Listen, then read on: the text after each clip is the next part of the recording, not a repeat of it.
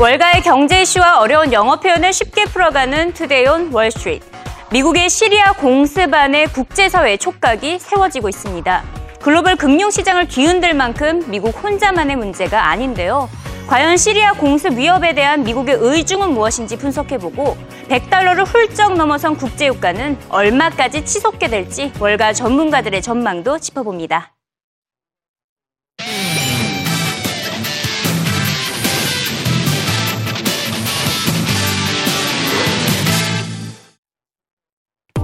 CNBC 헤드라인입니다. 오늘은 제조업 시장과 관련된 소식들을 준비해봤습니다. 우선 첫 번째 중국 제조업 시장과 관련된 소식입니다. China PMI is impressed, but analysts warn of risk. 어, 중국 제조업 지수 개선에도 리스크를 우려하는 애널리스트들이 많다는 내용입니다. 중국 제조업 경기의 선행 지표인 HSBC 구매자 관리 지수가 50.1로 크게 반등했습니다. 50을 넘어섰기에 경기 확장을 기대하는 중국 기업들이 늘어났음을 시사하고 있는데요. 하지만 애널리스트들은 성장의 질과 모멘텀에 대한 회의적인 시각을 갖고 있어 4분기 성장으로까진 이어지진 않을 것으로 분석했습니다. 과잉 생산과 인건비 상승에 따라 성장 리스크가 남아있다는 분석입니다. By the official PMI is a 16 month high and is only merely 51. Mm-hmm. So in our view that uh, the numbers, the recently good numbers, the August PMI and also the July economic activity data points to a better economic growth in Q3, mm-hmm. especially on a year-on-year basis. Right. But we do expect the, the year-on-year growth may slow down uh, in Q4 towards the year end, mm-hmm. given the base effects. And also, we do not expect a sustained period of recovery or acceleration in growth right. down the road in the coming quarters. 이어서 유로존 제조업 시장과 관련된 소식입니다.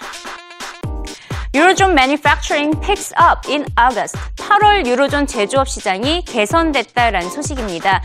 지난달 제조업 구매자 관리 지수가 51.4로 26개월 만에 최고치를 기록했습니다. 유로존 경제 회복이 뚜렷해지면서 독일과 네덜란드 외에도 위기 국가에 속했던 이탈리아와 스페인에서의 산업 생산이 증가한 것이 가장 큰 긍정적인 영향을 끼쳤는데요. CNBC는 유로존 경제가 단계별 회복에 접어들었다고 진단했습니다. But again, we shouldn't take away from this number the fact that it's a 26 month high, highest since the middle of 2011. And again, the longest journey towards recovery starts with the smaller steps. And what we've seen in the last couple of months, Eurozone expa- manufacturing expanding in both of those months.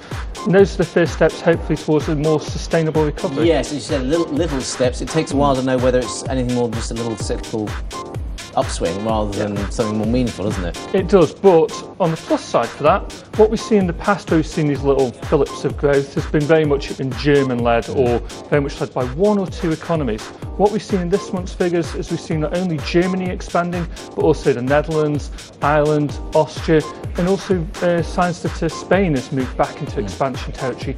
These are all good. The broader the base, the more sustainable we hope this will be. 이어서 마지막으로 기업 소식 짚어보도록 하겠습니다. Biggest gap in 25 years between US and Europe earnings. 미국과 유럽 기업들의 실적 격차가 25년 만에 최대치에 달하고 있는 것으로 나타났습니다. UBS의 보고서에 따르면 이 같은 실적 격차는 전례 없던 수준으로 벌어지고 있는 것이라고 발표를 했는데요.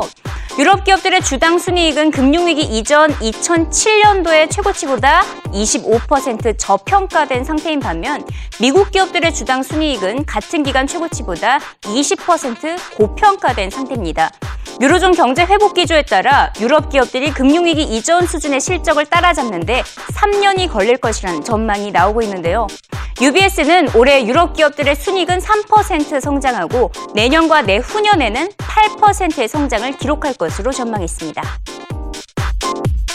So one thing to keep in mind if you're looking at PEs is the US is now 10% above or 20% above its 07 peak. 20% above. Europe's 25% below its 07 peak. That is an unprecedented gap in the last 25 years. You have never had that gap between European and US profits. Normally, Europe lags the US by six to eight months. So the opportunity, in a sense, is that we've gone nowhere. If you look at profit growth from 2010 to date, zero. It hasn't moved, so we're due some profit growth. We're not expecting it to be exciting. Hmm. Trend growth is six, six and a half percent. We're looking for 8%. We're looking for 1.5 to 2% above trend in an area where the banks are slowly getting fixed. We're potentially coming out of recession. We have shown that we're coming out of recession. The fiscal austerity drag is falling to zero in 2014. And I could go on, but things are starting to be repaired. So it's not punchy, slightly ahead of trend.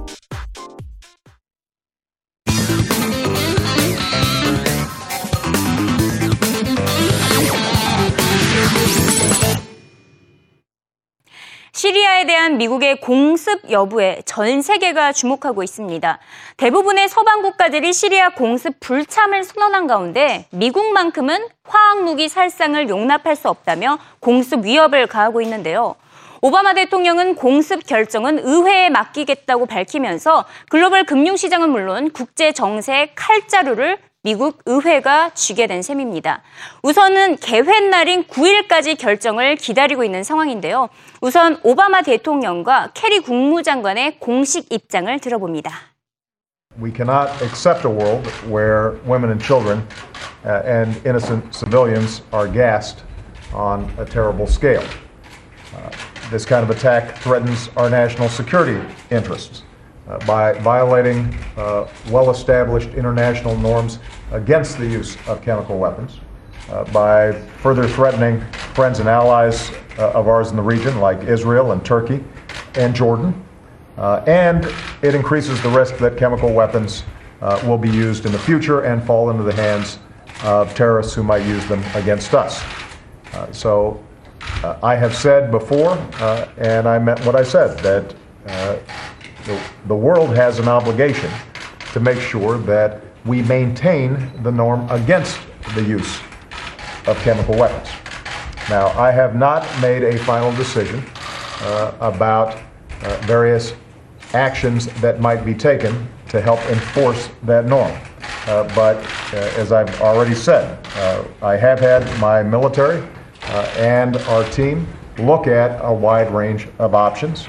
Uh, we have consulted with uh, allies, we've consulted with Congress, uh, we've uh, been in conversations uh, with all the interested parties. This is evidence. These are facts. So the primary question is really no longer what do we know? The question is what are we, we collectively, what are we in the world going to do about it? 그렇지 않아도 바쁜 의회, 시리아 공습 여부까지 심의를 해야 하는 상황입니다. 부채한도 상향 논의하랴, 시리아 공습 여부 결정하랴, 쉽게 결론이 나지 않을 것으로 보이는데요. 자, 이게 다 돈 때문이겠죠. 부채가 늘어나고 있는 상황에 전쟁에 참여할 자금이 없기 때문에 공습에 공화당이 반발을 하고 있습니다. 이에 따라 시리아를 둘러싼 공습 전개는 지지부진하게 진행될 것으로 보입니다. 그렇다면 왜 미국은 다른 서방 국가들과 달리 진 빠지는 공습 위협을 계속해서 하고 있을까요? 이 시리아 편에 서 있는 러시아와 중국의 지원을 단절시키려는 목적과 현재 시리아를 통치하고 있는 아사드 정권을 지원하는 이란에게 암묵적인 압박을 가하려는 것으로 풀이되고 있습니다. 미국의 입장은 실제로 전쟁을 일으키려는 것이 아니라 단지 전 세계에 신호를 보내는 것일 뿐이라는 분석인데요. 의회의 입장은 어떤지 하원 의원으로부터 의견을 들어봅니다. I think though that there has to be a reaction to the uh, horrific uh, use of uh, gas to murder his own people. Um, those pictures of those children foaming at the mouth and dying is something that will uh, remain with me for the rest of my life.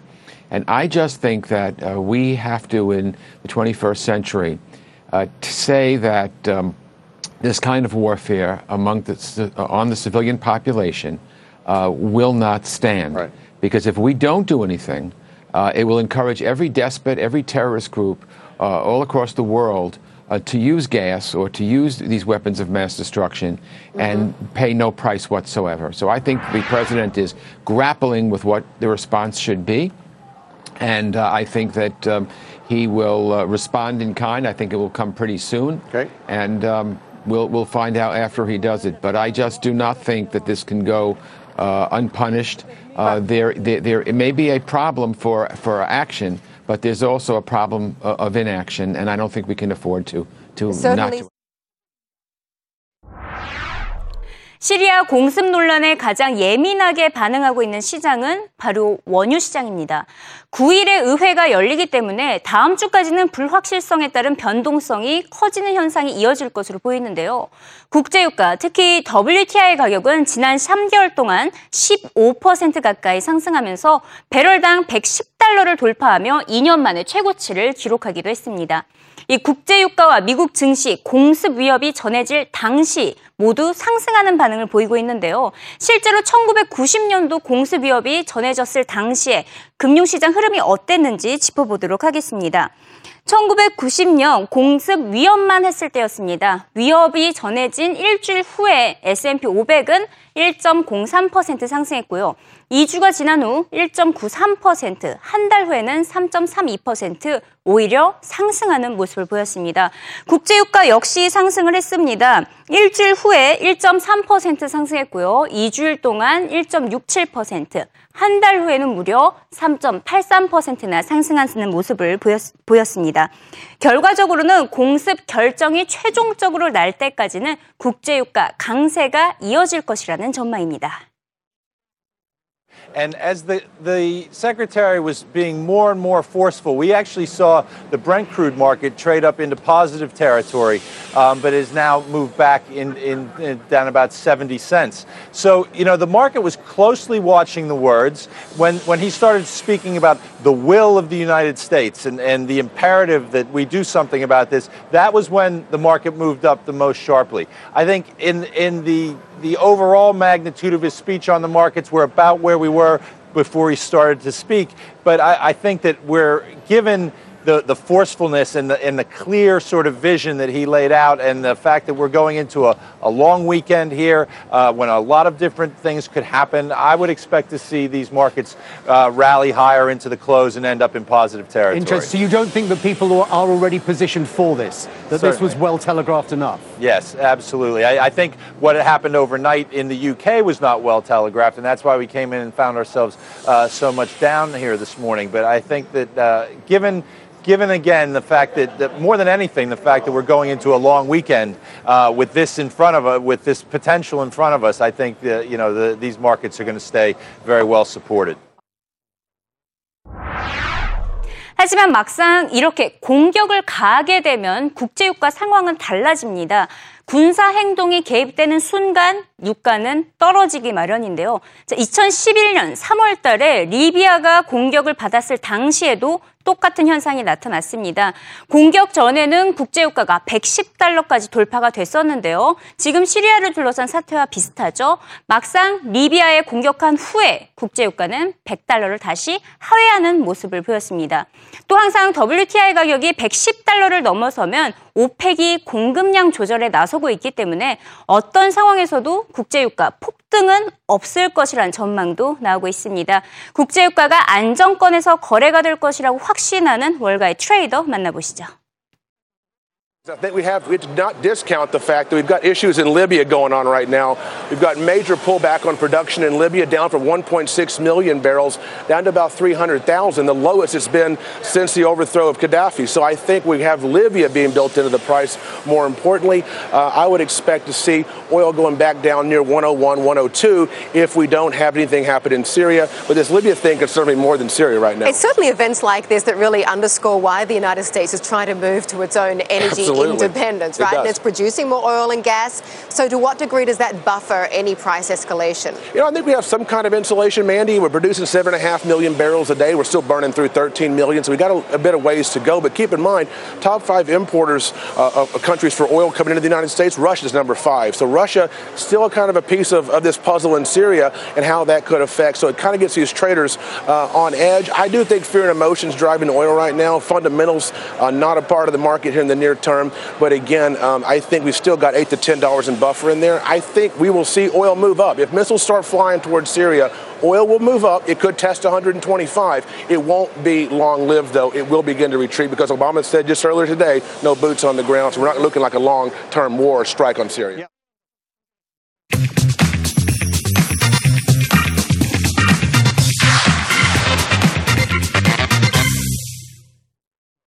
네, 재미있는 소식을 전해드리는 와글와글 CNBC 시간입니다. 자, 오진석 씨, 오늘은 어떤 소식 준비하셨죠? 네, 안녕하세요. 오진석입니다. 오늘은 많은 분들이 좋아하시는 메이저리그 야구 얘기로 시작을 해볼까 하는데요. 네, 승희 앵커, 오늘 미국에서 가장 핫한 구단이 요즘 어딘지 아시나요? 어, 개인적으로 뭐 레드삭스 아닌가요? 잘 모르겠네요. 네. 네, 역시 알 리가 없죠. 제가 한번 알려드리겠습니다. 네. 류현진의 팀 LA 다저스인데요. 지난해만 해도 부진과 침체 대명사였던 다저스. 새로운 구단주를 맞이하면서 부활하고 있습니다. LA 다저 스타디움으로 가보시죠. Well, it's dramatic. It's it's never reckless, and it's always thought out. And again, remember, we're the Dodgers, and we, we play in LA, and we needed we needed to get this franchise back into a great place, and uh, do it as fast as possible. There's no excuses for sure. Um, I'd rather have it this way than the other way, where there's no expectations because we, we, we don't have a good team on the field. So, uh, uh, you know, if we're going to take one or the other, we definitely rather rather have it this way. All right, but two months ago, it looked like a colossal waste. The Dodgers were terrible until Cuban-born Yasiel Puig joined the team, relatively cheap at less than four million this year. He lit a fire. A lot of key players got healthy. Puig could be huge, but he's young, suddenly rich, likes to enjoy himself, and while he may have saved Don Mattingly's job, uh, that hasn't stopped Mattingly, when necessary, from pulling him. And you guys got to have fun. The, the game is meant to be played with fun, but within that, there has to be a structure of hey, we got to be on time, we got to be ready to play, we got to do our work. Uh, all those things. players. Well, yeah, I think you have to. I think we have a responsibility. I mean, to the fans and to the game itself. LA 다저스는 그동안 언제나 뉴욕 양키스만큼의 위대한 역사를 쌓아왔습니다. 티켓 판매율 1위를 다투면서 인기 있는 구단으로서 재미가 보장되는 경기를 해왔죠. 그러나 2011년 다저스는 구단주의 이혼 소송과 재정난으로 몸살을 앓으면서 관중 수가 18%나 감소했습니다. 결국 구단은 파산보호 신청을 하면서 매각에 나서게 됐는데요.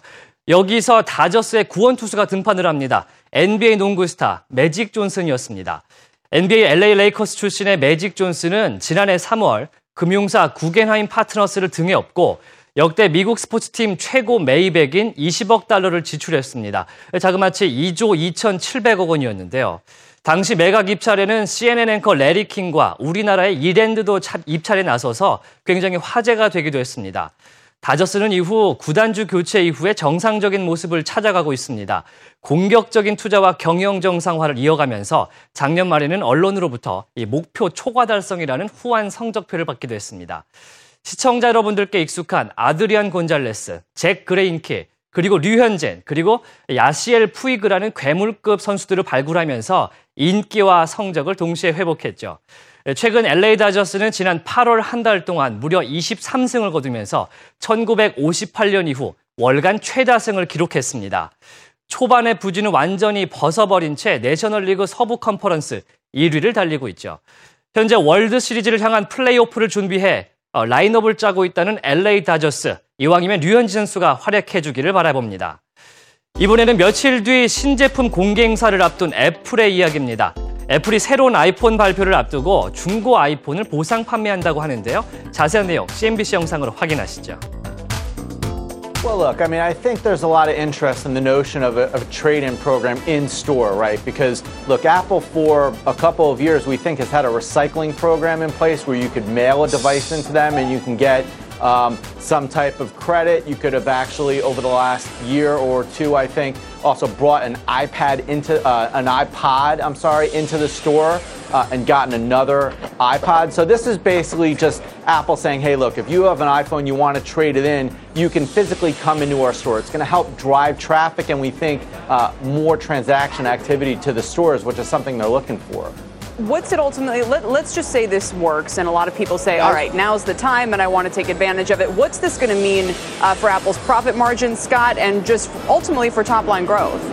Yeah i mean i think the way to think about this is number one it's going to get more people into the stores. Number two it's going to get more people to upgrade to um, the newest generation of the iphone. And those are both positive for apple in terms of growth in terms of financial performance. Um, so we think overall, and especially given the fact that, um, as John referenced, it seems like a lot of other companies are doing comparable things. So this is just Apple leveraging one of its biggest strategic assets, and that is its uh, over 400 retail store base around the world.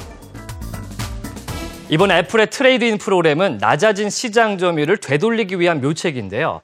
구형 아이폰을 가져오면 최신 제품이나 상위 모델을 저렴한 가격에 판매하는 것으로 신형 아이폰의 새로운 가입자를 늘리기 위한 것으로 분석되고 있습니다. 특히 애플은 2007년 아이폰 출시 이후 단 한 번도 이 같은 대형 할인 매입 행사를 한 적이 없어서 관심이 더 집중되고 있습니다. 이에 대해 애플은 공식적으로는 환경 오염을 막고 소비자 이익을 높이기 위한 방법이라고 설명했지만 언론들은 택도 없다. 삼성전자의 시장 점유율을 뺏긴 애플의 일종의 시도다. 이렇게 진단하고 있습니다. CNBC는 보상 금액으로 아이폰 4는 125달러, 아이폰 4S는 200달러, 5는 250달러를 돌려받을 것이라고 전망했는데요. 이 5의 보상 가격이면 앞으로 출시된다는 저가형 아이폰을 새로 구매할 수가 있게 됩니다. 한편 이 프로그램은 미국뿐만 아니라 전 세계에서 이루어질 것으로 보입니다. 오는 10일 신제품 발표 행사 시간부터 trade-in 프로그램이 가동될 것이라고 하는데요. 하지만 우리나라의 경우 통신사에서 이미 기기 변경 프로그램을 자체적으로 하고 있기 때문에 어떤 형태의 trade-in 그렇게 될 것인지는 아직 미지수라고 합니다. 자, 앞으로, 앞으로 애플의 신제품을 한번 기대해 보고요. 이번에는 아시아, 일본으로 넘어가서 약간의 심각한 얘기를 해볼까 합니다. 2011년 동일본 대지진 이후 날이 갈수록 문제만 일으키는 후쿠시마 원전. 이제는 어떻게 손 쓸 수 없을 정도로 심각한 수준에 이르렀다고 합니다. CNBC 영상 먼저 보시죠. There's a lot of uncertainty because right now there's contaminated water being filled into tanks, hundreds of tanks, with nowhere to go. And if this is leaking, this is problematic for a number of reasons. What's incredibly frustrating is that two and a half years later, after this big disaster, nuclear disaster, there's not even a blueprint as to what they're going to do with this reactor. And at the same time, they're thinking about restarting some of these reactors. Um, this is going to be a critical point for Shinzo Abe because, as you know, Martin, the imported price of fuel is increasing, yet this latest revelation from TEPCO is going to make it extremely difficult for that debate of restarting the nuclear reactors to get online. So it's all really murky and gray. We don't exactly know what's going on there. And the scary thing is that we have two reactors just online right now. In the course of the next couple of weeks, or the next three weeks, for the second time since the 70s, all of the reactors will be going offline. So un- unless the regulators, and they will be speaking at a news conference later on this afternoon, give us a little bit more detail, uh, the health of the ecosystem, health of the people working there, the people that live in this country, all very fuddled because TEPCO really has an over the last two and a half years, not put out a plan uh, as to what they're going to do with this uh, very troubled reactor. 지난달 20일 후쿠시마 원전의 1000톤짜리 오염수 저장 탱커에서 이 고농도 방사능 오염수 300톤이 흘러나간 것으로 확인됐습니다. 좀 더 앞선 4월에는 지하 저수조가 새어나갔고 7월에는 바다로 엄청난 방사능 오염수가 누출됐죠. 급기야 일본 원자력규제위원회가 후쿠시마 제1원전에 대한 사고 등급을 1등급에서 3등급으로 상향 조정했습니다. 중대한 이상이라는 의미인데요. 국제원자력기구가 정한 이 8단계 사고 평가 기준 중에 5단계에 달하는 심각한 상황입니다. 이미 2011년 후쿠시마 제1원전은 수증기 폭발로 방사능이 대량 유출되면서 7등급을 받은 적이 있습니다. 이번처럼 리터당 8천만 베크렐의 방사능 물질이 담긴 오염수 300톤이 누출된 것은 매우 충격적인 일입니다. 사고가 발생한 탱크는 원전 폭발 이후 냉각 과정에서 발생하는 오염수를 저장하기 위해 급조됐습니다. 사실 이것이 문제였죠. 서둘러 제작하느라 철판 이음새를 용접하지 않고 고무 패킹을 틀에 넣고 볼트로 고정하는 방식을 택했다고 합니다. 아, 한숨만 나오는데요. 이 문제는 계속 발생하고 있습니다. 앞서 누출된 부위에서 시간당 최대 1800mS가 검출됐는데 또 다른 부위인 탱크 배관에서 1700mS의 방사능 유출이 확인된 것이죠. 현재 도쿄 전력인 탭코는 이를 부인하고 있습니다. 사실 만약 이것이 사실이라면 사람이 4시간 이상 노출될 경우 즉시 사망에 이르는 수준입니다. 위험과 경계라는 말로도 부족한데요. 우리나라와 전 세계 민폐를 끼치고 있는 일본의 후쿠시마 원전 하루빨리 이 사태를 수습할 수 있기를 바랍니다. 자, 이상으로 오늘 와글와글 CNBC는 여기까지입니다. 유익하고 재미있는 월가와 지구촌 소식 내일도 함께 하시기를 바라고요. 지금까지 저는 오진석이었습니다.